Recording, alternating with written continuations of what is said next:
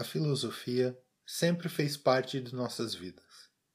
Enquanto artistas e seres humanos, é ela quem pauta nossas produções, mesmo quando não mergulhamos entre as linhas de Platão e Nietzsche como pressuposto para criar a filosofia.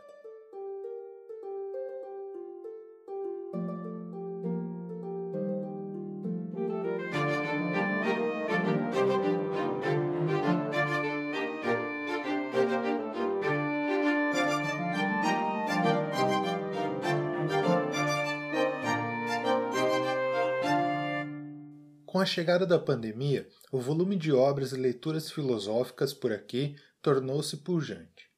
Sobretudo, obras que tratam de arte e cultura. Todas, diriam os filósofos. Sendo assim, compartilharemos com você algumas das reflexões que, de certa forma, nos auxiliaram, em diferentes aspectos. Meu nome é Cássio Menin e no primeiro episódio de Lições de Sofia abrimos espaço para ninguém mais, ninguém menos do que um dos filósofos mais conhecidos na atualidade, o coreano Byung-Chul Han. Die Philosophie sollte uns vielmehr desorientieren, uns äh, aufrütteln, damit etwas ganz anderes entstehen kann. A coação do tempo. A era do digital é a era do desempenho. De modo geral, essa é a frase que sintetiza o tema central de No Enxame Perspectivas do Digital. Para o autor, a atualidade, regida pelo neoliberalismo, transforma todo o tempo em tempo de trabalho. A pausa é apenas uma das fases do tempo destinado ao trabalho. Portanto, o tempo do ócio é um outro tempo.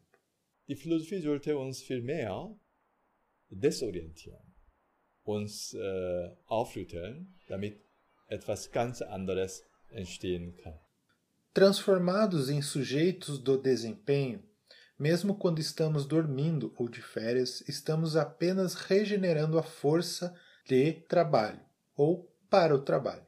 Diminuir a velocidade, por conseguinte, é apenas um reflexo do tempo de trabalho acelerado. A coação do tempo é também explorada pelos aparatos digitais, portáteis e móveis, que transformam todo o tempo em tempo de trabalho. A promessa de liberdade é suprimida pela coação da comunicação através das redes sociais.